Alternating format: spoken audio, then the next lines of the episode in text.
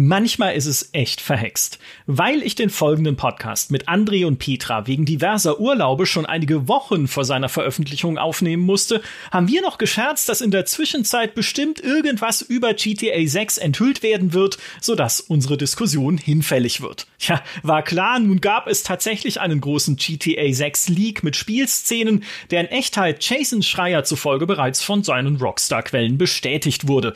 Und was man da sieht, ist nicht nur ein GTA 6 mit einer weiblichen Hauptfigur im Miami-Pendant Vice City, sondern auch ein Gegenwartssetting. Also nicht die 70er oder die 80er Jahre, sondern nach dem Aussehen von Autos und Klamotten zu urteilen, unsere heutige Zeit. Ich hatte also recht. Ha! Ich will euch den folgenden Podcast dennoch nicht vorenthalten, denn natürlich sollt ihr auch hören, warum ich recht hatte, und das Gegenwartssetting bringt ja nun genau die Herausforderungen für Rockstar mit sich, über die wir im Anschluss sprechen. In diesem Sinne, viel Spaß beim Hören.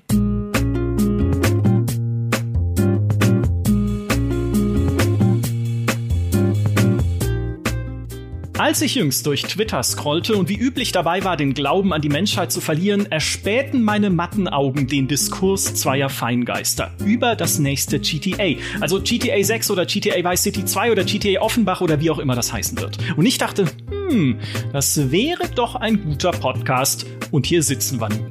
Feingeist Nummer 1 saß mir jahrelang in einem Büro gegenüber, was uns beide sehr geprägt hat, und hat für GameStar erst kürzlich eine Kolumne darüber geschrieben, dass sich Rockstar bei GTA 6 neu erfinden müsse, weil ihnen die Weltlage ein Bein stelle. Hallo, Petra Schmitz. Hallo. Feingeist Nummer 2 hat eine Lösung für dieses Dilemma, an die ich aber noch nicht so recht glaube. Ihr kennt ihn ehemals von Krawall und GameStar und heute natürlich von gamespodcast.de bzw. The Pod. Außerdem trägt er mit Katzenbildern dazu bei, dass das Scrollen durch Twitter ein bisschen weniger schlimm wird. Herzlich willkommen, André Peschke. Vielen Dank für die Einladung. Hallo an die Runde und die Welt da draußen.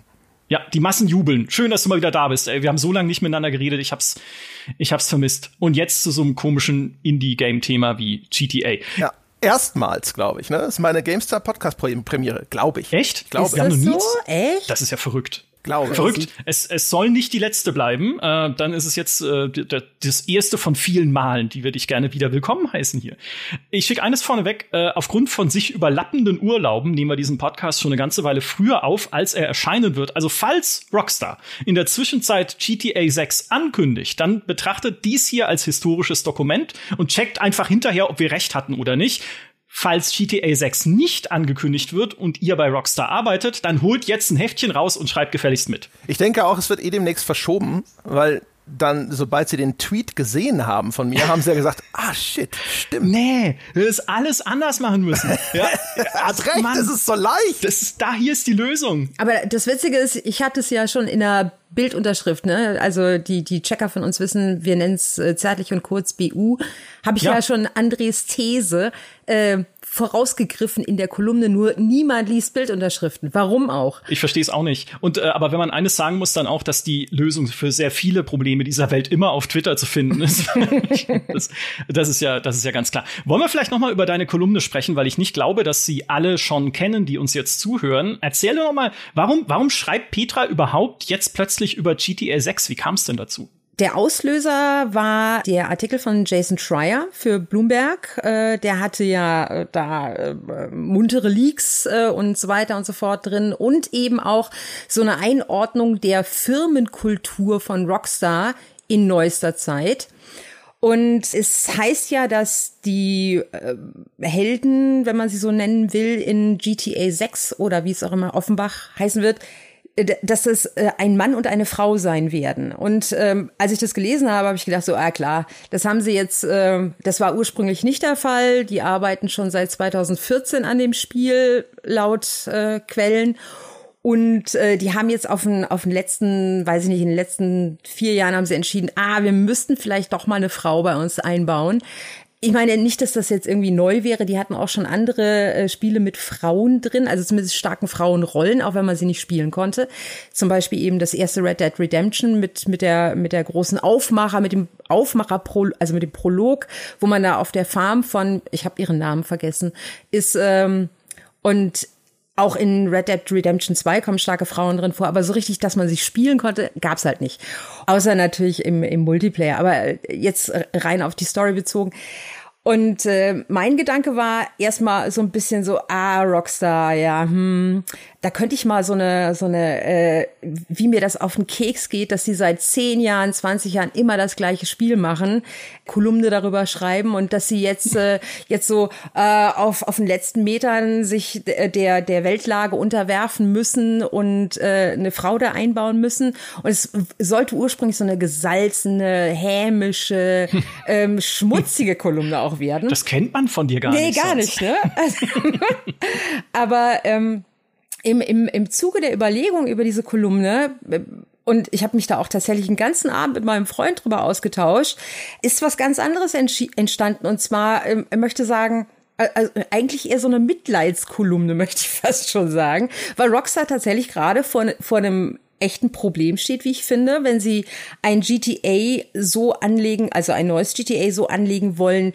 wie ein GTA 5, dann ist es nicht mehr so einfach, diese Überspitzung, diese Satire, diese Ironie so da einzubauen, wie eben in GTA 5, weil man damit einer riesen eventuellen Kundengruppe vor den Kopf stoßen könnte. Mhm. Ich habe das natürlich sehr vereinfacht dargestellt, weil man hat auch nicht endlos Platz im Internet. Im Internet schon, aber nicht im Heft. Und die Kolumne war ursprünglich fürs Heft geschrieben. Und ich habe tatsächlich da im weitesten Sinne die Trumpisten und die anderen Menschen gegenübergestellt und habe dann unter den Trump-Wählern dann eben auch noch zusammengefasst die Leute, die gegen Trans-Personen sind, die LGBTQ-Community nicht anerkennen, die den Klimawandel für Hanebüchen halten, all sowas, die habe ich in die eine Ecke gestellt und in der anderen Ecke stehen dann halt die Normalos, also Menschen wie ich und ihr beide hoffentlich.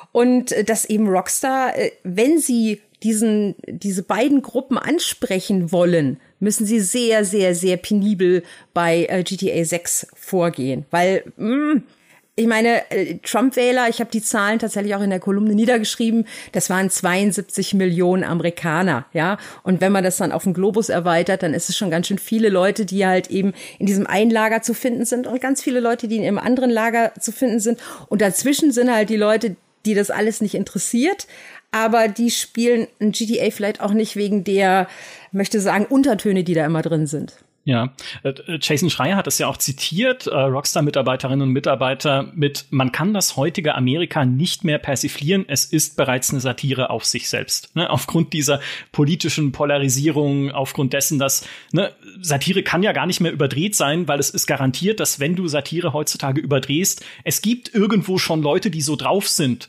Du hast nur noch nicht tief genug gegraben auf Twitter oder in Telegram. Das heißt, also man kann es fast nicht mehr machen, ohne, genau wie du sagst, diese beiden unvereinbaren Lager inzwischen, ne, was die politische Polarisierung angeht, ohne eins von beiden vor den Kopf zu stoßen und sich damit eine potenziell riesige Zielgruppe zu verbauen. Und André, was hast du gedacht, als du es gelesen hast? Stimmt, aber alles falsch. Ja, also, weiß nicht, so aus dem Bauch raus habe ich gedacht, so ja, wahrscheinlich müssen sie was ändern und hatte ja dann aber als Lösung mir vorgestellt einfach, sie werden einfach quasi einen Zeitsprung machen, sich also einfach aus der Gegenwart lösen.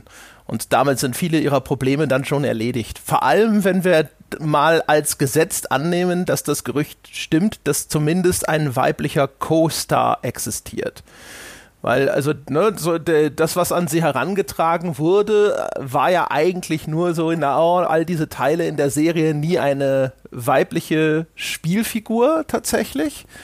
Wenn das schon behoben ist oder sowas, dann denke ich, kann man dem Ganzen elegant ausweichen, indem man einfach in die Vergangenheit flüchtet. Da ist ja anscheinend auch das ist ja, ich weiß nicht, ich spreche jetzt immer erstmal von Gerüchten, aber es scheint ja in Miami zu spielen, zumindest zum Teil. Und damit geht's in Richtung Vice City, ist auch genau das, was man erwarten würde, dass sie jetzt, nachdem sie quasi San Andreas Remake gemacht haben, jetzt hier das Vice City Remake machen. Ist jetzt auch lang genug her. Auch das würde so ein bisschen passen, weil das ja auch schon in der Vergangenheit spielte bei Erscheinen damals noch. Ja, es gibt die 3 Städte in GTA, Liberty City, Los Santos und Vice City. Mehr darf es niemals geben. Also auch GTA Offenbach, jetzt bitte nicht traurig sein in Offenbach. Es ist unwahrscheinlich. Und die Ja, das Gerücht oder der Bericht von Jason Schreier sagt ja, die Map sollte ursprünglich natürlich die größte der GTA-Geschichte werden, weil jede Open World muss immer die größte der Geschichte sein. Das geht nicht anders, aber sie haben es nicht hingekriegt. Hatten erst überlegt, Städte in Nord- und Südamerika auf einer Karte zusammenzufassen und dann jetzt eher wieder geschrumpft und gesagt, es gibt eine von Miami inspirierte Stadt, also ja, Vice City. So wie Schreier das verpackt oder so ich das im Subtext rausgelesen habe, ich glaube, er sagt es ziemlich deutlich sogar. Sie können das alleine wegen dieser Crunch-Geschichte, die 2018 die Firma echt gebeutelt hat, nicht mehr machen. Dass sie eben, möchte sagen, das Spiel immer noch größer machen und die den Leuten immer noch mehr Arbeit aufhalsen. Rockstar bemüht sich wohl offensichtlich aktuell um eine fantastische Work-Life-Balance. Und da würde dann eben so ein, möchte sagen, Riesen-GTA irgendwie nicht mehr reinpassen. Wobei das ja, Moment, ne, das mutmaßt ja, dass mit Crunch ein größeres GTA zu erreichen wäre. Und das Paradoxe an Crunch ist ja eigentlich, dass die meisten Menschen, die sich damit beschäftigt haben, sagen, es bringt gar keinen Produktivitätsgewinn. Weil dadurch so viel mehr Fehler passieren, die hinterher ausgebügelt werden müssen, insbesondere bei den Qualitätsstandards eines Rockstar, dass sie durch den Crunch am Ende eigentlich nicht gewinnen. Das heißt also, wenn das quasi ohne Crunch nicht möglich ist, wäre es auch mit Crunch nicht möglich gewesen. Ja, aber wenn du ein Spiel von Anfang an ein bisschen kleiner anlegst, dann ist die Gefahr, dass du dich in so einen Crunch rein manövrierst, nicht ganz so groß. Mutmaß ich jetzt einfach mal durch 1 + 1 = 2. Weiß ich nicht, hat ja früher auch nichts geholfen. Die würden dann einfach wieder Pferdehoden ausmodellieren oder sowas. Ja. Ja, klassisches Ding von Miami. Aber das Problem bei Crunch ist ja einfach schlechte Planung. Ne? Also schlechte Projektplanung, das hat man ja auch bei Cyberpunk wieder gesehen, dass man am Anfang sich Pläne macht, von denen man erst am Ende merkt, sie sind so nicht umsetzbar oder die Engine spielt nicht mit oder wir haben uns zu viel vorgenommen oder was auch immer es für Gründe geben kann. Und dann passiert eben dieses gequetschte, oh Mist, jetzt müssen wir ganz viel arbeiten, um das irgendwie auszugleichen. Und ganz ehrlich, wenn ich das höre, falls es stimmt, was Schreier da erzählt, dass sie halt doch wieder zuerst nicht sich einen riesen Plan zurechtgelegt haben und den dann schrumpfen mussten, spricht jetzt auch wiederum nicht für die Projektplanung bei GTA 6. Also ob das dann am Ende wirklich zu Crunch-Vermeidung beiträgt oder dazu führt, mal schauen. Ja, aber du musst bedenken, GTA 6 angeblich schon seit 2014 in der Mache. Diese ganze Crunch-Problematik trat Mitte, Ende 2018 auf. Bis dahin war ja alles schicki, ja? Und da konnte man ja, keine Ahnung, unsere Map ist so groß wie die Welt and then some. Also das wäre ja noch gegangen. Aber dann hat halt der Herr Houser einen blöden Satz gesagt und da war es dann vorbei. Ja, wobei, also die ersten Berichte über sowas hier, Rockstar Spouse und sowas, ist ja aus 2010 oder sowas. Also Crunch, ja, aber da hat's doch noch keinen interessiert. Oh, bitte, da hat's doch noch keinen interessiert. Ja, da fanden wir es alle noch nett, wenn Bill Roper erzählt hat, dass er früher bei Blizzard im Büro übernachtet hat und solche Sachen. Und heute denken wir so, mein Gott, was hat er sich angetan? Und die Geburt seines Kindes fast. Nee, war gar nicht Bill Roper. Irgendjemand von Blizzard, ist ja auch egal. In dem Zusammenhang ganz kurz, auch der André und ich haben für ein GTA im Büro übernachtet. Und es war ein großartiger Abend, wo wir da, als dann der Startschuss für GTA 5 auf dem PC fiel, wir einen Livestream machen wollten und ich so, jetzt geht's los, liebe Leute, und dann stellte sich heraus, dass mein Rechner nicht mehr genug Platz auf der Festplatte hatte, um die scheiß gepackte Datei von GTA zu entpacken, und das war mal ein Hässel.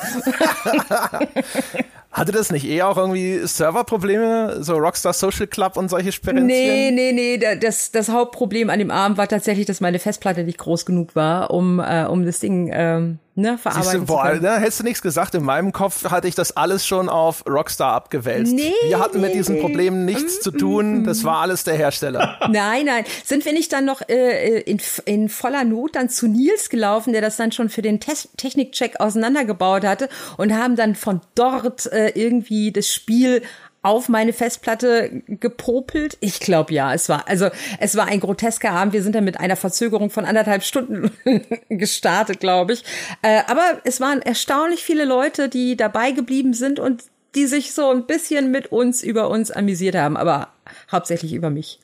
Es war ja ein Spektakel. Ja, ich wollte gerade sagen, das ist ein Beleg dafür, dass in dem Fall der Crunch sehr dazu beigetragen hat, dass zumindest wir uns kaputt gelacht haben damals vor den Monitoren beim Twitch schauen. Lass uns doch mal wieder über GTA 6 sprechen, nur mal so als kurzer Einwurf aus der Moderation. Weil André hat ja gerade gesagt, oder du hast es auch schon in deiner BU geschrieben natürlich, Petra, BU ist eine Bildunterschrift und man soll immer viel erklären, habe ich gelernt. Also der Weg, diese politische Polarisierung und diese Echtwelt, die sich momentan schon selber persifliert, alle 2 Wochen mit irgendwelchen komischen Diskussionen bis hin zu finnischen Ministerpräsidentinnen, die tanzen und das ist plötzlich eine Debatte in irgendeiner Form, okay, also die sich selbst schon regelmäßig persifliert und der Sprung in die Vergangenheit ist so die Umgehung dessen. Wohin denn, André, in welche Vergangenheit würdest du denn gehen?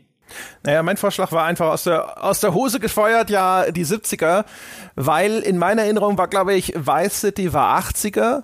Also nicht, dass ich jetzt nicht glauben würde, dass auch Rockstar in der Lage wäre, es einfach 1:1 zu kopieren, aber so der Gedanke, ne, so wenigstens ein bisschen was Freshes zu machen, habe ich gedacht, sie gehen in die 70er, auch mit dem Hintergedanken, dass Narcos zum Beispiel als Fernsehserie sehr populär war. Und was Rockstar natürlich sehr gerne macht, ist, bei erfolgreichen Filmvorlagen abzukupfern. Das schafft ja auch Sicherheit, ne? Also solche Millionenprojekte wie GTA brauchen ja immer Sicherheit. Bloß nirgendwo den Arsch riskieren, wo es nicht sein muss. Und wenn man irgendwo eine gute Vorlage finden kann, ne, dann greift man sie dankbar auf. Und da hätte ich jetzt gedacht, so 70s, da ist eben sowas wie Narcos als Fernsehserie. Ich würde vermuten, vielleicht auch Scarface, ich weiß nicht, das spielt vielleicht in den 80ern, aber das kannst du da halt auch alles noch mit reinpacken, sozusagen, ne? Diese ganzen Filmvorlagen, die lassen sich da reproduzieren. Scarface war ja im Original Vice City auch schon das Zitat mit der Kettensäge drin zum Beispiel und so. Also da kann ich mir sehr gut vorstellen, dass das für einen Vice City Neuauflage, ein GTA 6 etwas ist, wo dann auch die Chefetage zufrieden nickend im Sessel sitzt. Ich wusste gar nicht, dass, also ich bin tatsächlich kein Narcos-Schauer. Ist das denn Zeitgeist, diese 70er, 80er Settings? Also können die jungen Leute heute, ne, die man ja auch haben möchte, die ein GTA gefälligst kaufen sollen und nicht auf die Altersfreigabe schauen in Deutschland, ist das, glaubt ihr, es ist ein Setting, mit dem man heute noch viel anfangen kann? Ich denke schon. 70s alleine ist ja inzwischen auch eine Ästhetik, ne? So mit Hippie-Ästhetik und Woodstock und so weiter und so fort. Das ist jedem ein Begriff, egal aus welcher Generation der jetzt stammt. Bestimmte filmische Merkmale, wie sowas wie Scarface, sind inzwischen kulturelle Ikonen, die man aufgreifen kann. Also jetzt, ne, ungeachtet dessen, ob vielleicht Scarface 80er ist oder sowas, das denken wir uns jetzt einfach mal, ne, das kann man in jeder Zeitperiode reproduzieren. Du brauchst noch einen Typen, der von einem Berg von Kokain sitzt hinterher. Es gab schon in Vice City auch den Escobar Airport als Anspielung an Pablo Escobar. No. Also das heißt, es ist so, und Miami als das Einfallstor für die Drogen in die USA in der Zeitperiode, sowas wie Cocaine Cowboys und so weiter und so fort. Ne? Das kann man da alles reinpacken, ob es jetzt exakt in den 70ern historisch stattgefunden hat oder nicht, ist egal. Das kann man da alles integrieren und ich glaube schon, dass das passend ist und ich glaube auch, ein GTA kann nicht zu weit in die Vergangenheit, weil erstens, es kommt ja auch ein Mafia 4, von dem ich vielleicht vermuten würde, dass es, ne? Weiß ich nicht, wobei das dritte war ja auch schon nicht mehr so klassisches Mafia-Setting. Ne? Ja, das könnte doch auch in den 70s spielen, Mafia 4, wenn sie weitergehen halt dann. Ich glaube, Mafia 3 war in den 60ern. Das Gerücht behauptet, es sei ein Prequel. Hm? Ja, also klassisch würde ich halt Mafia halt immer so Anfang des Dings verorten, sowas. Ne? Ich würde schon denken, Take-Two wird vielleicht darauf achten, dass die zwei sich nicht in die Quere kommen. Ne? Mit aber in der Hinsicht, dass man Mafia sagt, so, nee, da gehst du besser nicht hin in die Zeitperiode. Ne? Stimmt, du hast vollkommen recht, das ist ja auch Take-Two. Ich verdränge immer, dass Take-Two überhaupt noch was anderes hat, außer GTA. Vollkommen richtig. Ja. Das ist, finde ich, ein gutes Argument. Mhm. Das ist so das Ding. Also ich denke, ein GTA braucht ein Zeitalter, wo halt auch sowas wie Sturmgewehre, Automatikwaffen und sonst was zur Verfügung stehen. Ne? Also das wird nicht jetzt irgendwie anfangen und sagen so, hey, so ein, wie nennt man die, diese alten Musketen, die noch frontgeladen werden? Ja. Sowas wird ein GTA machen. GTA Waterloo. Ja, genau. Ich kann mir in dem Zusammenhang aber tatsächlich die 60er noch besser vorstellen. Also in den 60ern bist du noch viel tiefer drin im ich sag's jetzt, wie es ist, im Schwarz-Weiß-Malen der USA. Also du hast halt diese eindeutigen, du hast halt du kannst Martin Luther King Bezüge reinbauen, du kannst Rassenunruhen reinbauen, du kannst viel einfacher mit Themen, die du heute echt nur mit der spitzen, mit den spitzen Fingern anfassen kannst. Das kannst du in den 60ern halt super hart den Leuten reindrücken und da musst du nicht irgendwem gefallen oder sowas, sondern die Geschichte hat uns gelehrt, das war scheiße, das war halt richtig, richtig scheiße für die Leute damals, also für die farbige Bevölkerung in den USA. Und so wie ich das mitbekommen habe, soll ja die Dame, die ein spielbarer Charakter sein wird, es soll ja an Bonnie und Clyde angelehnt werden, laut Jason Schreier, dass ich mir vorstellen kann, dass die so in dieser Narcos-Werdung irgendwie aktiv sind, weil sie ist tatsächlich auch laut Gerücht eine Dame aus Mexiko, die rüber gemacht hat, so wie ich das verstanden habe. Und ich glaube, in den 60ern ließe sich sowas noch viel, viel einfacher ansiedeln und du könntest viel, viel härter auch Punchlines bringen, die heute natürlich ihre Abnehmer finden, definitiv. Aber dadurch, dass du das in dieser Zeit von damals verankerst, kannst du dann eben auch sagen, ja, aber wir persiflieren nur die damalige Zeit oder beziehungsweise wir machen einen historischen Ausschnitt aus der damaligen Zeit. Vielleicht kommt irgendjemand vor, der sagt, es waren gute Leute auf beiden Seiten im Spiel. Das glaube ich aber nicht. Aber ich glaube, die 60er würden sich echt noch ein bisschen mehr eignen für sowas als die 70er. So meine Theorie. Einigen wir uns auf End-60er, frühe 70er. Okay, da bin ich dabei. Podcast vorbei. Ja, schön mit euch war's. Ich bin überzeugt. Ich bin nicht überzeugt, weil ich sage euch gleich warum. Ich habe ganz viele Argumente. Ich fange mit dem Schwächsten an. Ja, die spielbare Version. Ich fange mit dem Schwächsten an und das letzte. Ja, Überraschung. Nein, das letzte Argument werde ich in den goldenen Umschlag verpacken und an Strauss Zelnick schicken, den Take-Two-Geschäftsführer. Und er wird gar nichts anderes mehr machen können, als es dann da spielen zu lassen, was ich gleich sage. Ich wollte nur sagen, jetzt in den 60ern oder 70ern kannst du ja noch zusätzlich, wenn du es als Setting nehmen würdest, den Kalten Krieg so drüber streuseln. Ne? Mit ein bisschen, ne, die sowjetischen Spione aus Kuba, ein bisschen Raketenkrise noch mitnehmen oder so. Du kannst den Vietnamkrieg noch einbauen, wenn du Bock hast. Ja, wollte ich auch gerade sagen, ne? Genau. Ja. Also du hast halt viele Sachen, die international den Menschen ein Begriff sind. Ne? Vietnamkrieg versteht man auch in Deutschland. Kalter Krieg ist uns hier auch ein Begriff. Du brauchst ja für ein GTA immer die Teile der US-Kultur, die international irgendwie gutierbar und erkennbar sind. Genau. Da hast du da schon relativ viel. Ich glaube, das ginge auch in einem Gegenwartssetting.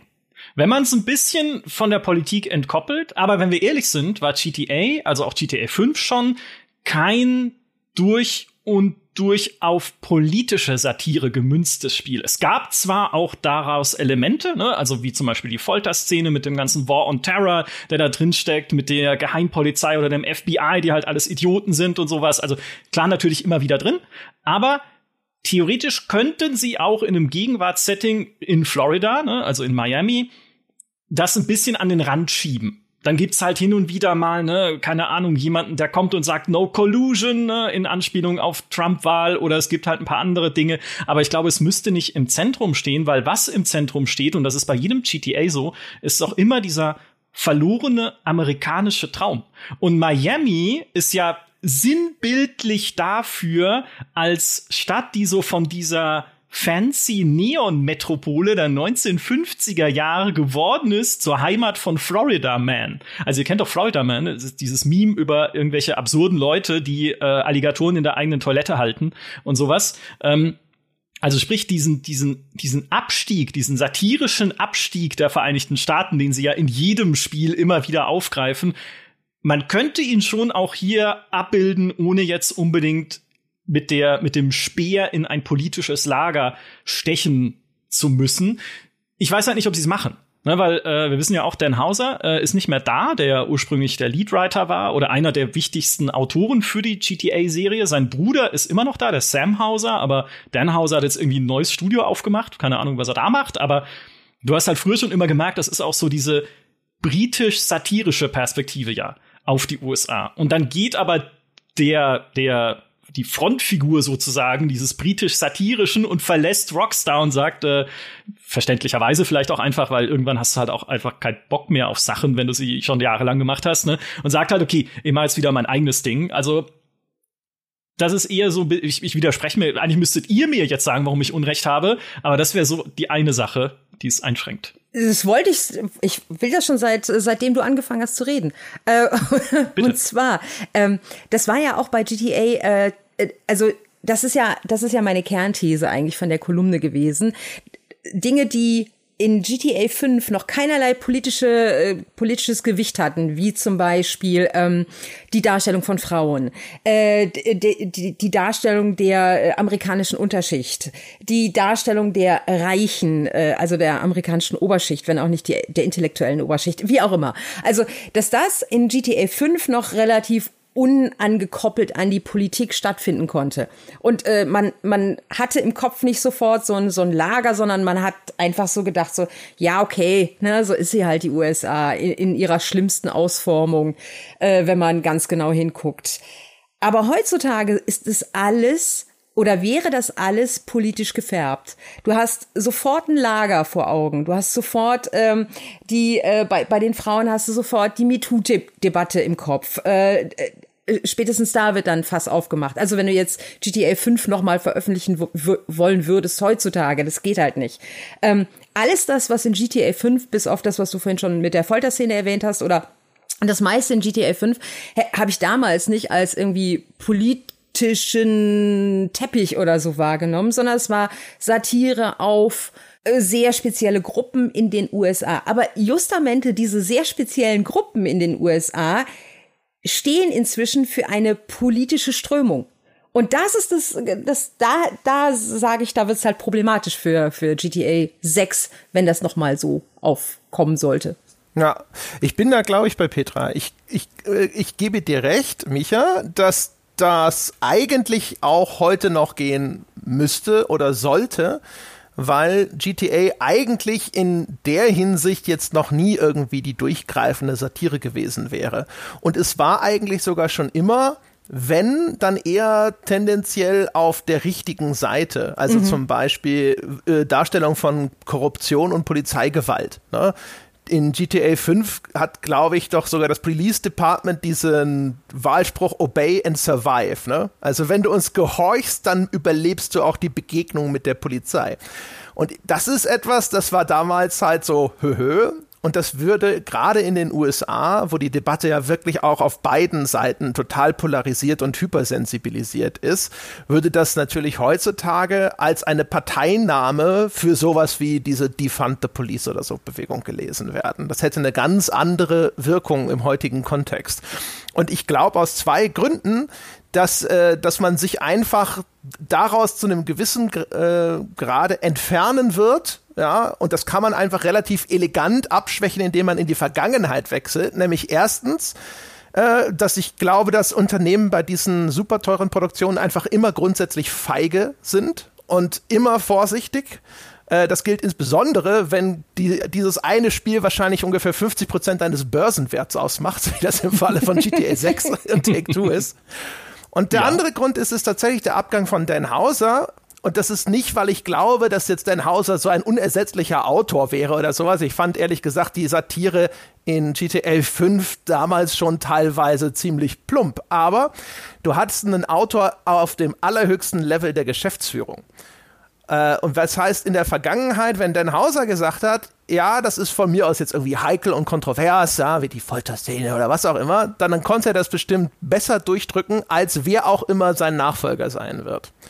Und das, würde ich sagen, wird dazu führen, dass sie nochmal zusätzlich vorsichtiger sind. Und dementsprechend glaube ich halt, sie werden alle Chancen nutzen, wo sie sich schon mal von vornherein ein bisschen abpolstern können. Und das Ganze in die Vergangenheit zu verlagern, wird dabei helfen. Denn umgekehrt, wenn sie in der Gegenwart bleiben und all diese Hot-Button Top-Topics alle nicht anfassen. Ja? Also Polizeigewalt, Rechte für Transmenschen, Sexismus allgemein, Black Lives Matter, Race Relations und so weiter, Waffenbesitz, Immigration, Abtreibung. Dann werden sie sehr zahnlos wirken automatisch. Und auch das kannst du vermeiden, indem du einfach in eine andere Zeitperiode wechselst. Aber du sagst doch hier, also der Geschäftsführung, das ist doch das Beste. Das ist doch, wenn ich das auf einen Zettel schreibe und unter der Tür durchschiebe in der Vorstandsetage von Take-Two, dann sagen die doch alle, wow, ja, ein zahnloses GTA, was sich aber trotzdem verkauft, das ist doch Gold, ne? Also das spräche ja dann vielleicht, also das ist ja dann die totale Dystopie, eher für ein GTA, was sich halt nicht mehr als satirisches Spiel begreift, sollte es in einem Gegenwartssetting das spielen. Das können sie auch mal einfach ernster werden, ne? Mehr so die Red Dead Redemption-Ecke oder so, das ist auch möglich, das stimmt. Einfach Narcos. Also sie machen einfach Narcos, das Spiel, aber jetzt. So heißt es auch. Ne? GTA Narcos, das Spiel, jetzt. Aber jetzt. Ich habe noch ein anderes... Jetzt gerade, in diesem Moment. Ich habe noch ein anderes Argument. Und pass auf, dieses Argument ist Geld. Und André hat vorhin eigentlich schon die Basis dessen genannt, auf dem es ruht. Nämlich, was heutzutage sehr wichtig ist, gerade bei so einem Triple-A-Multimilliarden-Dollar-Projekt-Dingsbums, ist, sich erfolgreiche, ja, einerseits vielleicht Vorbilder zu suchen, aber auch sich direkt mit Popkultur zu verknüpfen.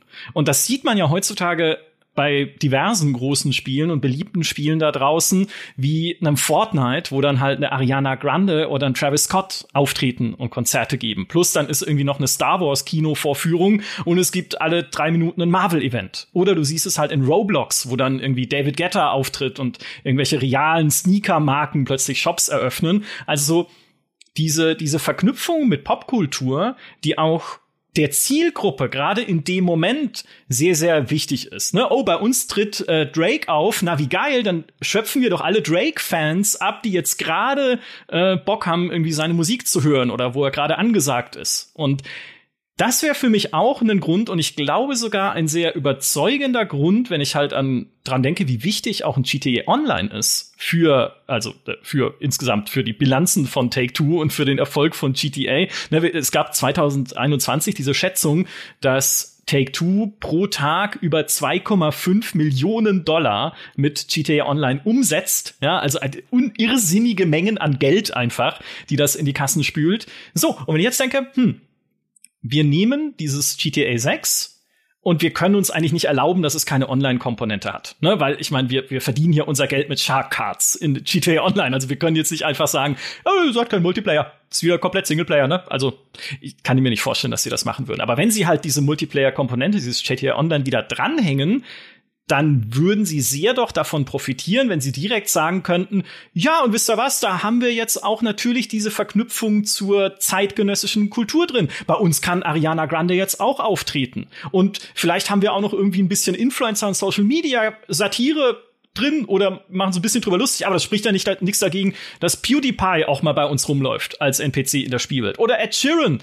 singt doch mal hier eine Runde am Strand von Miami oder wie auch immer was. All die berühmten und beliebten Künstler der Gegenwart, die ich alle nicht kenne, weil ich zu alt bin, ne? All die könnte ich halt reinpacken, wenn ich ein Gegenwartssetting habe und all diese Verknüpfungen könnte ich finden. Gegenargument, aber ja, gut, dass Petra und ich haben uns ja schon auf End 60er, Anfang 70er geeinigt, ne? Hier, Woodstock 69.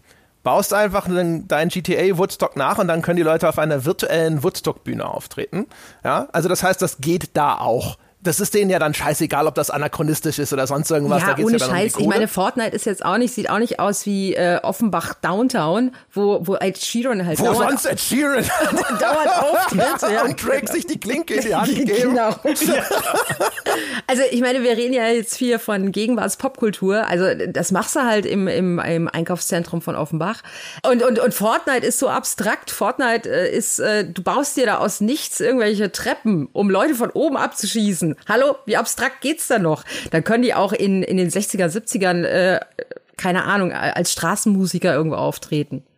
Ja, Bonusargument übrigens, wenn du ein Vergangenheitssetting wählst, dann hast du zusätzlich dazu, dass es dann jetzt noch Miami aufgreift, hast du eine stärkere Distanz zum GTA Online.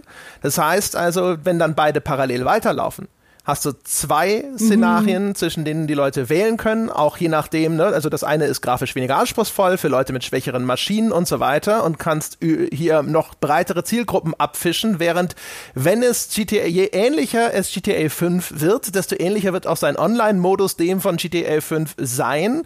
Und das kannibalisiert sich dann quasi gegenseitig. Also auch da macht es eigentlich fast schon mehr Sinn zu sagen, wir setzen es vielleicht ein bisschen stärker ab und am Ende haben wir zwei Online-Modi, die Kohle reinspülen. Aber man das könnte, ich nicht. Ganz, ja, genau, ja, man könnte natürlich dann auch sagen, okay, wir beide Spiele sind so gegen, okay, also ich meine GTA Online ist jetzt, das Spiel kam 2000, wann kam es raus?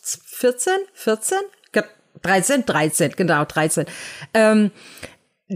bildet ja nicht 2013 ab, GTA Online. Das ist ja Quatsch, ne? Sondern es bildet halt, ich weiß nicht, was es abbilden will. Irgendwelche Fantasien von Chaos. Ja, genau, ja. Von Männern hauptsächlich, glaube ich. Du könntest natürlich auch einfach sagen, wenn du ein Gegenwartsszenario machst, ich verheirate die beiden Sachen miteinander. Ich mache halt aus einem GTA Online nicht zwei, also GTA Online, GTA 5 Online und GTA 6 Online, sondern es bleibt ein GTA Online. Es wird nur größer und besser und geiler und pipapo. Ne? Also man könnte es ja zusammenlegen. Glaube ich beides nicht. Finde ich aber sehr spannende Punkte. Das eine ist, wenn es zwei separate Modi wären, dann würde der Red Dead Online-Effekt eintreten oder zumindest sehr wahrscheinlich werden, dass sie nämlich auch da einen Modus bevorzugen müssten und der andere verkümmert, weil das war ja das Problem von Red Dead Online, zu wenig Inhalt, zu langsam nachgeliefert, stieflich behandelt, ne? Also man hat gemerkt, das ist hier nicht das Kind, in das die Liebe geht, weil Geld rauskommt, ist GTA Online. Also ich glaube nicht, dass sie zwei solche Online-Brocken parallel laufen ließen, weil sie hoffentlich jetzt gelernt haben, dass es zu nichts Gutem führt. Also zumindest einer von beiden wird nicht gehen.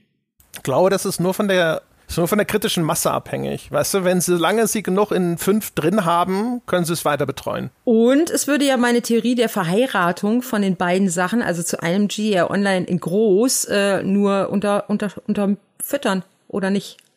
Also die Theorie der Verheiratung finde ich plausibler. Der würde ich eher aus einer persönlichen Warte wenig abgewinnen können, wenn ich mir Call of Duty Warzone anschaue. Weil in Warzone ist es ja im Prinzip das, was Call of Duty macht. In Warzone haben sie ja ursprünglich dieses Modern Warfare-Setting gehabt mit modernen Waffen und alles war einigermaßen gut. Und dann kam Call of Duty Vanguard und sie haben Warzone gewissermaßen ein Weltkriegs-Korsett umgeschnürt, sodass da nichts mehr zusammenpasst. Weil du bist jetzt in Warzone noch auf dieser Pazifik-Caldera-Karte, die eigentlich ein Weltkriegs-Setting ist, wo dann japanische oder sogar Deutsche irgendwie, also ich verstehe es nicht. Also es ist irgendwie völliges Kuddelmuddel. Es ist irgendwie Weltkriegsbunker, die da stehen, aber du kämpfst mit modernen Waffen und es ist alles nur noch what. Das mag vielleicht jetzt, wie gesagt, eher was Persönliches sein. Ich weiß, dass die Community diese Karte sehr harsch kritisiert hat, aber wahrscheinlich eher aus anderen Gründen, was den Aufbau und sowas angeht. Aber für mich sind solche Setting-Mash-Ups immer riskant, weil du verlierst halt dadurch sehr schnell die Identität und eigentlich das, was du an coolen Sachen den Leuten geben möchtest. Und die coolen Sachen von GTA Online sind ja einfach shiny Toys. Und zwar moderne shiny Toys, ne? Dinge, an denen ich als Mitglied der Chefredaktion bei GameStar sehr interessiert bin. Sportwagen, Yachten, Privatjets, ein kriminelles Imperium. Also all diese Sneaker, sind ja halt diese Fantasien, wichtig. Von denen ja auch sind ja halt diese Dinge. Warum Sneaker? Grüße an Fabian Öhler. Ja, diese Dinge, die Petra schon angesprochen hat. Was GTA Online macht, ist es ein bisschen zu over the top, für meinen Geschmack zumindest, weil da gab es doch dann auch irgendwie eine Orbitalkanone und Hoverbikes und sowas, was all die Sachen sind, die man irgendwann bringt, wenn man keine Ideen mehr hat, so ein bisschen. Aber wenn ich mir jetzt überlege, okay, sie nehmen diese moderne Shiny-Toy-Coolness, TM, ja, diesen Begriff präge ich jetzt einfach mal, und setzen es zurück auf die 70er. Mit ihren komischen alten Autos und alten Mopeds und alten Booten. Ist halt so ein Mischmasch, der für mich dann nicht passt. Es ist so ein Rückschritt irgendwie. Also dieses Verheiraten würde ja auch echt nur funktionieren, wenn wenn GTA 6 auch in der Gegenwart spülte. Spülte ist, glaube ich, das eingetragene Fachwort dafür. Ja, Natürlich, es wird nicht mit den 60ern, 70ern funktionieren. Außer du hast in GTA Online die Möglichkeit, plötzlich deine Eltern zu spielen. Dann würde es Sinn machen. Deine Eltern? Ach so, ja, deine Eltern online. Oh, schreibst du wieder auf? Ja, deine Eltern online, das muss ich mir aufschreiben. Das klingt wie eine interessante Plattform. Ja, ist notiert. Also ich kann mir halt vorstellen, wenn du mal überlegst, so in Richtung WoW Classic und sowas, ich glaube halt nicht, dass GTA 6 rauskommt und sie sofort sagen, so jetzt drehen wir bei GTA 5 online den Hahn ab. Also außer es dauert noch so lange, dass bis dahin die Spielerzahlen bei GTA 5 komplett unten sind oder sowas, sondern das wird man ja eigentlich schon trotzdem immer erstmal parallel weiterlaufen lassen. Das wäre so ein bisschen schon die Erwartung.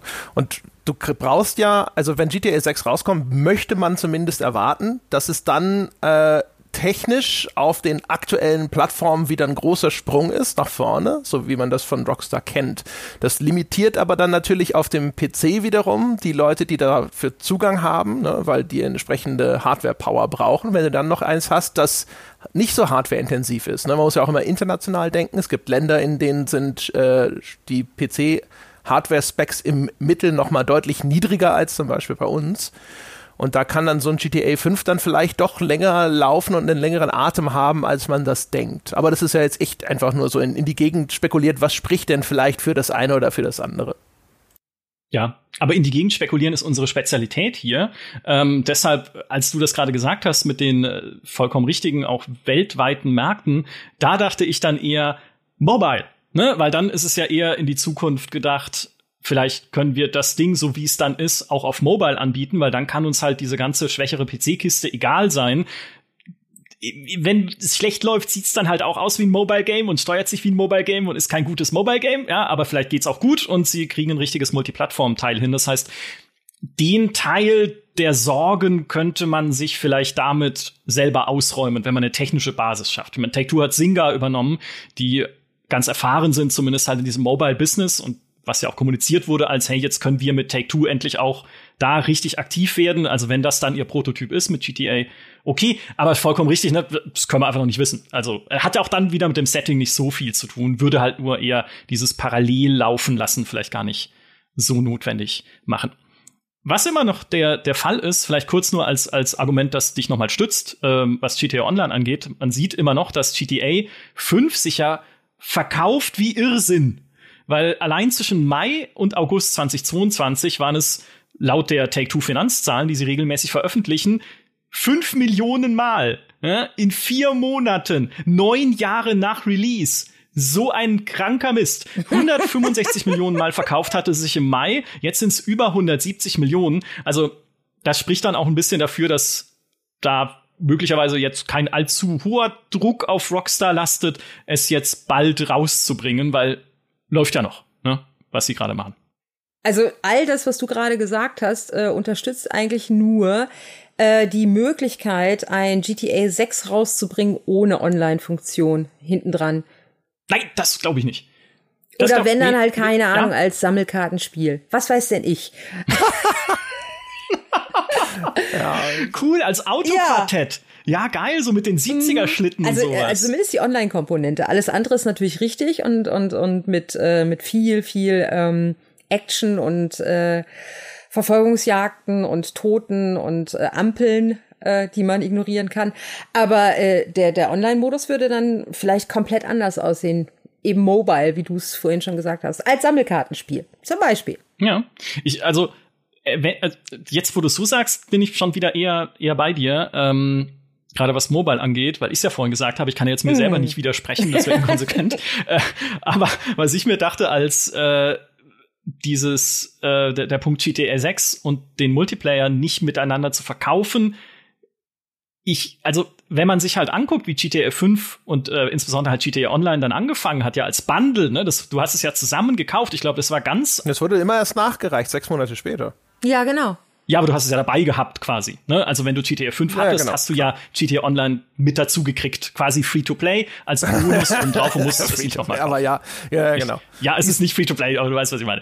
Die Story-Kampagne ist der Door-Opener sozusagen. Genau, es ist der Door-Opener, aber dadurch, dass es halt gebundelt war, hast du das war überhaupt ja erst das, was die Leute dann in GTA Online reingebracht hat. Ich glaube, sie hätten halt ein Riesenproblem gehabt oder zumindest ein größeres Problem, ein GTA Online am Markt zu etablieren, wenn es nicht schon für die Zielgruppe von GTA 5, die das schon gekauft hatten, einfach da gewesen wäre und da gelegen hätte als goldenes Land, in das man einfach hätte starten können. Und deswegen würde ich sagen, würden sie es wahrscheinlich bei GTA 6 genauso machen. Ob das dann direkt zum Release mit dabei ist, ist was anderes. Ja, also kann auch sein, dass es auch da dann später kommt, was auch immer sie tun. Aber ich glaube, es wäre schon clever, auch da zu sagen, hey, wenn ihr GTA 6 jetzt schon habt, so es denn ein Singleplayer-Spiel wird, wer weiß, am Ende wird's Koop mit diesen Bonnie und Clyde-Figuren oder irgendwas noch Verrückteres, was sie da machen, aber so es denn ein Singleplayer-Spiel wird, ihr kriegt auch dann gleich wieder eure coole Multiplayer-Welt mit dazu. Und übrigens, zum Start ist Ariana Grande im Konzert in Woodstock. Ergibt Sinn. Das wird in meinem goldenen Umschlag stehen an Strauss Zelnick, der übrigens gesagt hat, ich finde das Zitat so wunderschön, so zum Thema bloß kein Druck bei Rockstar, GTA 6 wird neue kreative Maßstäbe setzen für die Serie, das Gaming und die Unterhaltung im Allgemeinen. Das Ding ist mit hier Ariane, keine Ahnung, wie sie heißt, Ariane? Ariane, aber die ja, mit dem Faden. Ja. Also die Frau Grande halt. Wenn die Frau Grande schon im Spiel drin ist, du weißt nicht, ob die Frau Grande in 3 Jahren, 4 Jahren, wenn das Spiel rauskommt, noch immer der geile heiße Scheiß ist. Da kann auch wer ganz anderes, also ich meine, das ist ja, die Popkultur war schon immer sehr, sehr schnelllebig und bis dahin kann so viel passieren und sich jetzt schon an irgendeinen Drake zu binden, glaube ich, das wird auch Rockstar nicht tun, weil der kann auch nächstes... Nee, natürlich nicht. Sollten euch nehmen. Weil, das haben wir noch gar nicht erwähnt, aber hier 25-jähriges Jubiläum, herzlichen Glückwunsch. Vielen Dank. Ja. Oh ja, danke schön. Also da sieht man mal Beständigkeit, ja. Heute eintüten ist in 5 Jahren noch da. Ja, Mensch, dann könnten wir mit dem GameStar-Podcast auftreten. Kannst du dem Strauss Zelnick vielleicht auch noch mal schnell unten auf die Karte draufschreiben? Ja, bitte kauf uns. Ja, bitte verknüpfe uns mit GTA. Wir treten dann mit dem GameStar-Podcast einfach in eurem Ingame-Woodstock auf oder was auch immer es dann für ein Setting ist. Nee, das wird so ein Nachrichtensender, der aus so einem, möchte sagen, so 60er Jahre Retro-Haus mit so einem Nachrichten, mit so einem Radiosymbol obendrauf ist. Und das Ganze ist in so einem Pink, in so einem Mint angemalt und unten ist so ein Diner drin, wo man Milchshakes trinken kann. Da bin ich dabei. Also das sehe ich so nicht. Ach Mensch. Nee, schon allein, weil ich keine Pastellfarben mehr sehen kann. Aber André, wie geht's dir denn jetzt nach unserer Diskussion? Bist du immer noch in der Vergangenheitsthese verhaftet oder willst du dich auch mal der Gegenwart öffnen? Ich halte das immer noch für quasi die wahrscheinlichste Lösung für die eventuell existierenden Probleme, ja. Also ich bin mal gespannt. Ich bin auch mal gespannt, was ja auch passieren kann, ist immer so eine Überkorrektur, ne? Dass man da sitzt und sich konfrontiert sah mit Kritik und man guckt auf die politische Landschaft, insbesondere in den USA und denkt sich, oh, wir müssen da jetzt an viel mehr Stellen ran oder sowas. Das ist ja so ein Ding. Also zum Beispiel ein Teil der Kritik an GTA, was den Umgang mit zum Beispiel Frauen anging, war ja ein Produkt von dem Sandbox-Design. Also ein gern bemühtes Beispiel ist ja, du kannst Prostituierte aufsammeln, mit denen Sex haben und sie danach umbringen und dir das Geld wiederholen. Ne? Das wurde gerne mal irgendwo angeführt als ein Beispiel, als ein Merkmal, warum GTA so ein schreckliches, sexistisches, frauenfeindliches Spiel ist. Und das ist aber jetzt, sage ich mal, eigentlich ein Ausdruck von diesem Sandbox-Charakter. Ja, dass du aber in dem Spiel, ne? Ja, aber. Also, nochmal, lass mich ganz kurz den Punkt noch zu Ende bringen, dann kannst du protestieren. Du hast zum Beispiel ja das gleiche Problem auch, wenn du eine Gruppe in dieses Spiel integrierst, in dem der Spieler jetzt zumindest traditionell immer in der Lage ist, rumzulaufen und jegliche Passanten über den Haufen zu schießen. Sie hatten in der Vergangenheit das Problem, dass sie Transmenschen zu stereotyp dargestellt haben. Darauf haben sie aber ja sogar schon reagiert und haben das offensichtlich jetzt in der jüngsten GTA 5 Neuveröffentlichung entfernt. Das heißt, man möchte damit denken, dass sie das in Zukunft einfach respektvoller in der Darstellung machen.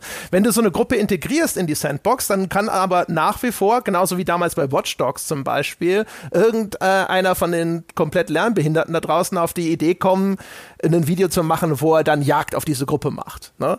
Das ist halt Sandbox-inhärent. Du kannst dann umgekehrt entscheiden, ich integriere diese Gruppe gar nicht, dann machst du sie wieder unsichtbar. Oder du sitzt da und machst sie irgendwie unverwundbar, was spätestens auf dem PC rausgemoddet wird und du hast diese Videos trotzdem. Also du hast so ein paar Elemente in GTA, die sind einfach, glaube ich, schwierig adressierbar, solange das Publikum nicht erwachsen genug ist, zu erkennen, was habe ich denn dem Spiel und seinen Machern zuzuschreiben und was irgendeinem Trottel auf YouTube. Ja, oder mir selber halt in dem Moment dann. Ganz kurz zu den Frauen. Ja, natürlich, die Sandbox ist für ganz, ganz viele Probleme auf dieser Welt verantwortlich. Hallo, das sollte euch zu denken geben.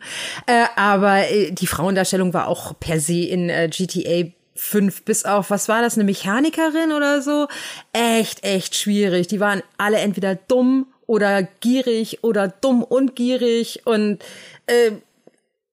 abgesehen von der Prostituierten-Geschichte war auch GTA an keiner anderen Stelle, bis auf an einer ganz, ganz kleinen, was Frauen angeht, eine Vollkatastrophe in der Retrospektive. Als ich es damals gespielt habe, lustigerweise, habe ich das noch gar nicht so wahrgenommen, weil ich ja auch gedacht habe, so, cool, Satire.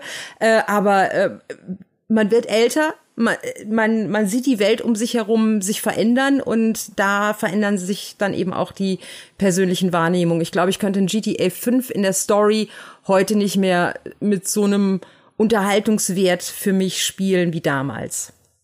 Es hat ja schon per se keinen so großen Unterhaltungswert mehr wie damals, weil es einfach veraltet ist in so vielen Dingen, also auch in den Dingen, die sie versuchen zu persiflieren oder satirisch darzustellen, ist es ja heute längst überholt. Ja, auch dass irgendwie der Sohn von Michael nur da sitzt und Gras raucht und Videospiele spielt.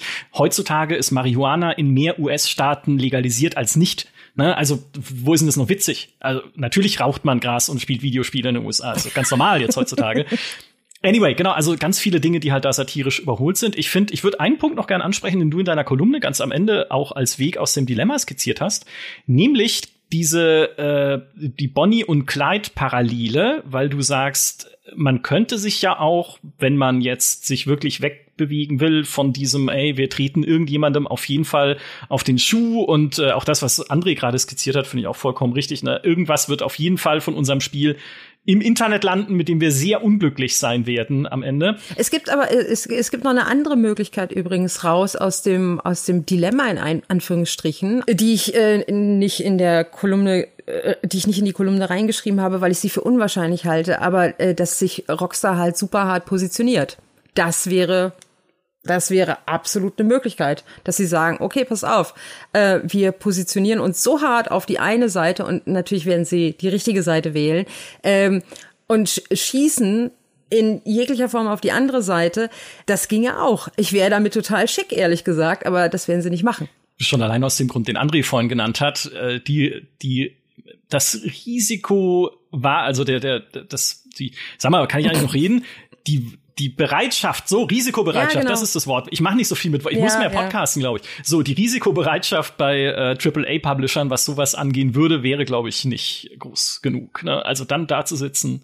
Vielleicht schlagen sie sich auch auf die andere Seite, Petra. Ach komm. Also, vielleicht baust du die ganze Zeit in GTA an so einer riesigen Mauer an der Grenze. Und am Ende steht einfach da, Trump 2024. Weil hat ja Jason Schreier gesagt, anscheinend soll es ja dann vielleicht in 2 Jahren rauskommen, wäre gutes Timing. Im Hintergrund ist so ein Frauengefängnis für Frauen, die abgetrieben haben. Also direkt neben der Mauer und das ist auch so eine Sammelmission im Spiel. Okay. Ihr begebt euch gerade sehr auf eine dunkle Seite, aus der ich euch jetzt ausreiße mit einem Wunsch und einer Hoffnung von Petra, wie ich gesagt habe, angelehnt an die beiden Hauptfiguren, die ja wiederum angelehnt sein sollen an Bonnie und Clyde, weil du hast geschrieben, es wäre doch auch eine Möglichkeit, sich konkreter auf die Hauptfiguren zu konzentrieren, auf ihre Wünsche, Hoffnungen und damit beide dieser politischen Lager abzuholen, ohne eine davon vor den Kopf zu stoßen. Also eine persönlichere Geschichte zu erzählen mit besser ausgearbeiteten Charakteren und Figuren, als wir sie jetzt in bisherigen GTAs erlebt haben. Wo das halt doch dann eher irgendwelche Abziehbildchen waren, irgendwelche Klischeebildchen und sowas. Jetzt halt mal wirklich zu versuchen, eine richtige Geschichte zu erzählen. Und das können sie ja. Also sie haben es ja bei Red Dead 2 insbesondere. Gut, Red Dead 2 ist ein bisschen arg laberig und ist ein bisschen arg, wie soll ich sagen, die Welt ist so schwer ab einem bestimmten Punkt. Aber dass sie das können, das wissen wir ja. Und es könnte dann halt auch wirklich, ne, wenn man dann tatsächlich sagt, wir bewegen uns weg von der Satire und es wird ernster. Also es wird halt weniger diese Klamauk-Sandbox, sondern wirklich halt ein nicht, dass ich es jetzt unbedingt selber wollen würde, aber nur als theoretische Möglichkeit, wirklich eine ernstere Gegenwartsdarstellung mit, aber schon in diesem Drogenhandel, Narco, Florida-Man-Setting in Miami. Warum nicht dann einfach Red Dead Redemption übersetzen auf GTA? Ne? Also dann es ist ja sogar fast dasselbe, weil Bonnie und Clyde haben ja auch nicht alleine gearbeitet damals in den 1930ern, sondern waren Mitglieder einer Bande. Der Barrow-Bande, weil Clyde hieß Barrow und Bonnie hieß Parker, ne? Deswegen, die hatten halt Leute um sich rum, mit denen zusammen sie da rumbanditelt haben. Und theoretisch kannst du ja genau das übersetzen auf GTA 6 und sagen, ja, okay, jetzt haben wir halt hier wirklich, wie in Red Dead Redemption 2 auch, eine Bande, die das zusammen macht. Und jedes Mitglied dieser Bande ist so einen Charakter, den du wirklich kennenlernst, der mehr ist als irgendwie der lustige Typ, der alle verbrennen möchte, oder die komische Tante, die immer nur meckert oder sowas, sondern halt eine wirklich interessante, tiefe, coole Figur. Also so tief, wie es halt geht in so einem Spiel. Wäre vielleicht auch was. Jemand hat unter der Kolumne im Plusbereich, die ist ja dann auch noch im GameStar Plus veröffentlicht worden, nachdem sie dann im Heft schon war. Jemand hat da sehr, sehr richtig angemerkt, dass die früheren GTAs, also jetzt mal die Top-Down-Dinger mal außen vor gelassen, die waren gar nicht so, wie in GTA 5 es war. Also jedenfalls nicht so hart, so dauernd irgendwie das Leben in den USA ist eine einzige Farce, ne? Also alle wollen immer mehr und alle sind nur Abziehbilder. Und das war in den Vorgängern im Vierer, Dreier, gar nicht so dramatisch oder so in your face. Also wenn sie das ein bisschen runterfahren würden, wenn sie das aus GTA 5 rausnehmen würden, um dann eher wieder auf diese alten Geschichten zu wechseln, ohne dass sie so hässlich dabei aussehen. Das wäre ja vielleicht alleine schon ein Weg in die richtige Richtung, um da rauszukommen. Wobei es halt echt super schwierig ist, in der Gegenwart eine Geschichte zu erzählen, die dann tatsächlich nicht irgendwie auch, also die unpolitisch ist. Also außer es ist dann, ne, das wird dann super weich gespielt. Selbst die Geschichte von Bonnie und Clyde ist ja etwas, die quasi einen gesellschaftlichen Rahmen hatte, ne, mit Wirtschaftskrise und lieber Verbrecher werden, als in diesen Industrieanlagen zu schuften und so weiter. Hat ja auch, glaube ich, also je nach Überlieferung gibt's ja verschiedene Umsetzungen von auch immer mehr mal so einen kleinen Robin-Hood-Aspekt und solche Geschichten mit drin. Also das ist, glaube ich, super schwierig, das da gesellschaftlich zu entkoppeln, weil ja zumindest selbst in den Teilen, wo GTA noch nicht so sehr auf diesem parodistisch-satirischen Weg unterwegs gewesen ist, du hast eigentlich ja immer eine starke kulturelle Einbindung, ne, an den Ort, wo das Ding jeweils spielt. Also du hast ja zum Beispiel einfach dieser ganze California-Lifestyle. Das ist ja das, was in einer Tour parodiert wird mit der Familie von Michael zum Beispiel. Ja, genau. Aber das ist halt immer super hart nah an diesen Figuren dran und eben auch in dieser Figur Michael verankert. Wenn du aber Figuren auch in die Jetztzeit reinsetzt, die, ich sag mal, weder zu dem einen noch zu dem anderen Spektrum dazugezählt werden können, sondern echt nur, möchte sagen, glücklich werden wollen. Und dann natürlich, es gibt Reibereien nach rechts, nach links. Also wenn ich das jetzt mal mit meinen beiden Händen, ich mache das mit den Händen, rechts und links, ne? Also will jetzt nicht irgendwie politische Bezeichnung hier einbringen, doch will ich. Also dass es dann eben Reibereien gibt, dass man aber irgendwo sich nicht in der Mitte bewegt davon, sondern eher unabhängig davon bewegt, aber dann eben mit diesen beiden Sachen in Kontakt kommt, dass aber nicht, dass das Spiel aber nicht für dich analysiert oder beziehungsweise einordnet, sondern dass du es selber machen musst von außen. Also dass es eben nicht in die überdrehte Ecke gedreht wird, wo der, keine Ahnung, der Latte trinkende Webdesigner, das wäre jetzt GTA Berlin oder so. Aber ihr wisst schon, was ich meine. Dass es eben nicht kommentiert wird vom Spiel, sondern dass es einfach da ist. Dass es da ist als Phänomen einer Zeit und dass du das, was die Figur da drin erlebt, dass sie das sieht, dass es auch einen Einfluss auf ihr Leben hat, aber dass das Spiel es nicht in irgendeine, möchte sagen, Kritikrichtung drin dreht. Das wäre, also ich weiß, es ist super schwer zu verfolgen, was ich gerade sagen möchte, weil ich finde es auch echt schwierig zu erklären, weil, du kannst es nicht so neutral darstellen. Niemals kann man es so neutral darstellen, dass man sich einfach nur durch die Mitte durchbewegt und dann sieht, okay, an der einen Seite passiert das und an der anderen Seite passiert das, aber auf mich hat es keinen Einfluss. Aber vielleicht wäre das eine Möglichkeit, eben zu sagen. Ich weiß es nicht. Ich meine, ausgerechnet, weißt du, wir sind dann ja in Florida. Florida ist das Territorium ausgerechnet von Ron DeSantis. Also möglicherweise sozusagen der schlimmere nächste Trump, zu dem Zeitpunkt, wo das Spiel rauskommt, vielleicht Präsidentschaftskandidat, weißt du? Der Typ, der sowas wie diese Don't Say Gay Laws unterstützt hat, ne, der quasi Disney bestraft hat für die Opposition gegen diese diskriminierende Haltung, die der Gouverneur des Staates hatte. Also all das auszuklammern in einem Gegenwarts-GTA, das dort angesiedelt ist, schwierig. Ja, ich habe nur gerade versucht, mich Micha anzunähern mit seiner Quatschtheorie. Aber das ist zum Scheitern verurteilt, weißt du? Das weiß ich zu schätzen. Ich möchte dir kurz bei der Annäherung an mich zu Hilfe kommen, denn was du ja gesagt hast, ist, all das kann ja trotzdem Kulisse sein für die Geschichte. Weil auch da wieder, also ich denke, man kann, wenn man es gut macht, eine Welt immer noch darstellen, die halt GTA-typisch so runtergekommen ist, einfach diese runtergekommenen Vereinigten Staaten, wo sich all das im Hintergrund abspielt. Ja, dann hast du halt in jedem eine Straße, wenn du eine Straße lang gehst, steht in jedem zweiten Vorgarten immer hier ein blaues Schild und hier ein rotes Schild für die Präsidentschaftswahl. Immer Nachbar gegen Nachbar und sowas. Und wenn es eine coole Passanten-KI hat, dann prügeln die sich auch alle die ganze Zeit. Wie auch immer. Aber dass die eigentliche Geschichte, die du darin ansiedelst, halt dann so ist wie, keine Ahnung, Breaking Bad. Ja, dann hast du halt irgendwie ein Pärchen, in dem Fall sind es Mann und Frau, bei Breaking Bad waren es halt Walter und Jesse, hieß er, genau. Versuchst halt dann deren persönliche Drogen-Gangster-Geschichte, die immer weiter eskaliert, wie es ja GTA-typisch ist, ne, bis du am Ende, keine Ahnung, mit dem Helikopter Jagd machst auf Yachten oder sowas. Bei Breaking Bad ist ja auch mehr als genug explodiert, jetzt ohne Helikopter vielleicht, eskaliert, nur ohne Helikopter vielleicht, sondern halt in anderer Hinsicht.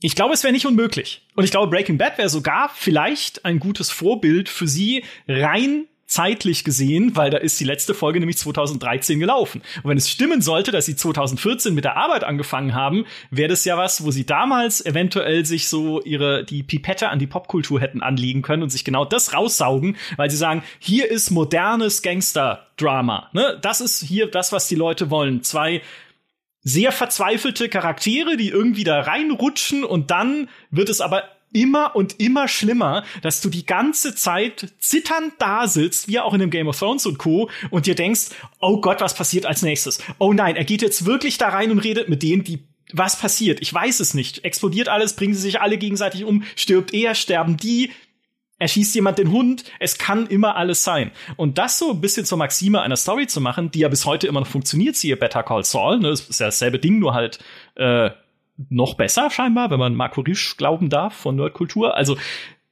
es geht noch. Ja, man kann auch moderne Gangstergeschichten erzählen, ja.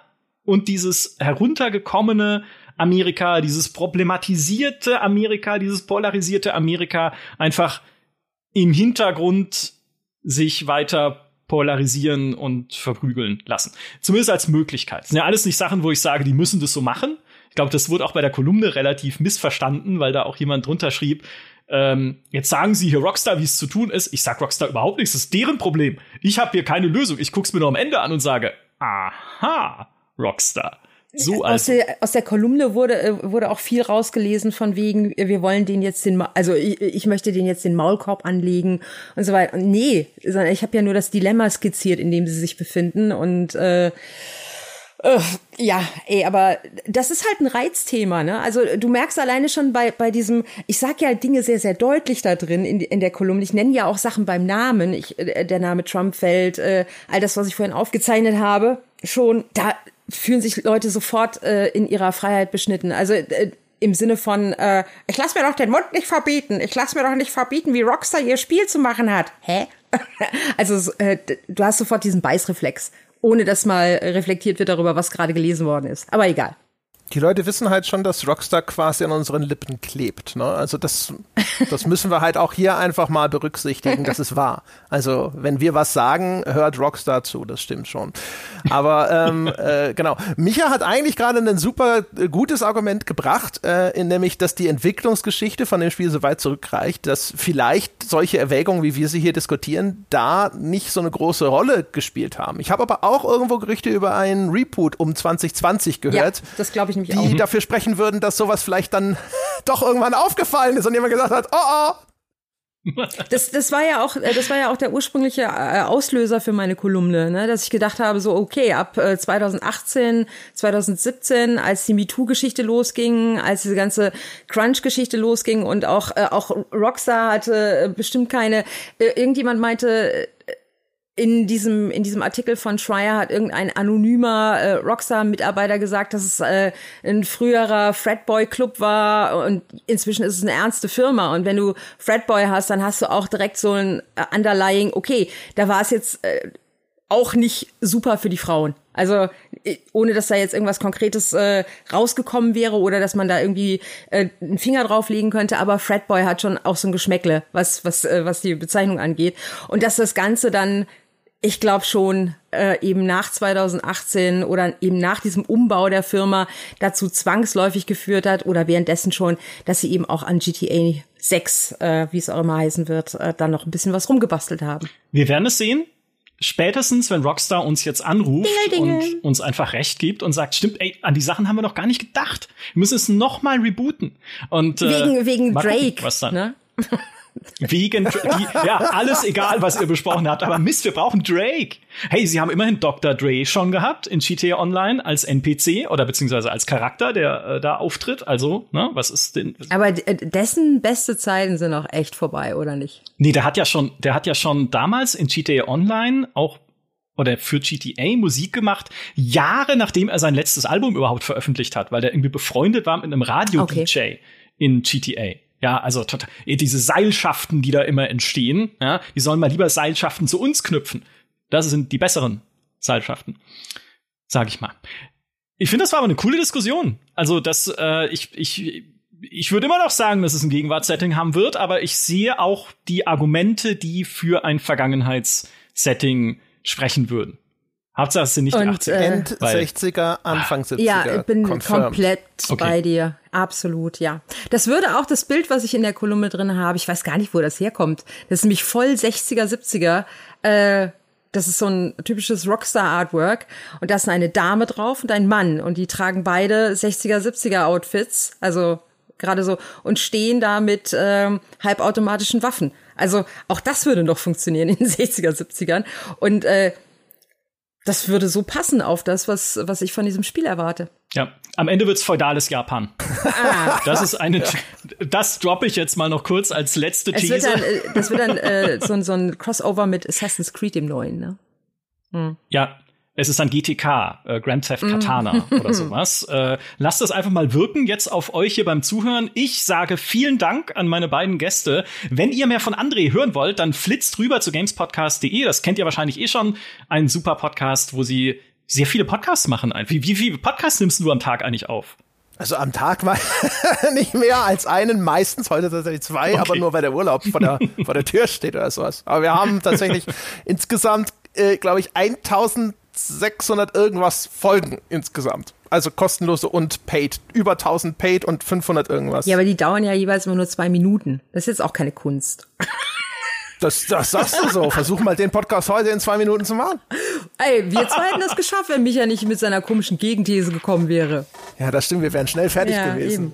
Eben. Ja, stimmt. Deswegen, ich bringe da immer wieder Kontroverse rein. Wir haben erst 459. Nee, stimmt überhaupt nicht. Wir haben mehr als 459, weil diese Folge wird erst erscheinen, wenn es noch ein paar mehr sind. Also wir haben über 459 jetzt schon. Ey, immer in mehreren Zeitebenen zu denken, macht mich einfach mürbe im Kopf. Deswegen sage ich an der Stelle nochmal vielen Dank, André, vielen Dank, Petra und vielen Dank auch an alle, die uns auch diesmal wieder zugehört haben. Macht's gut und bis zum nächsten GTA. Tschüss. Tschüss.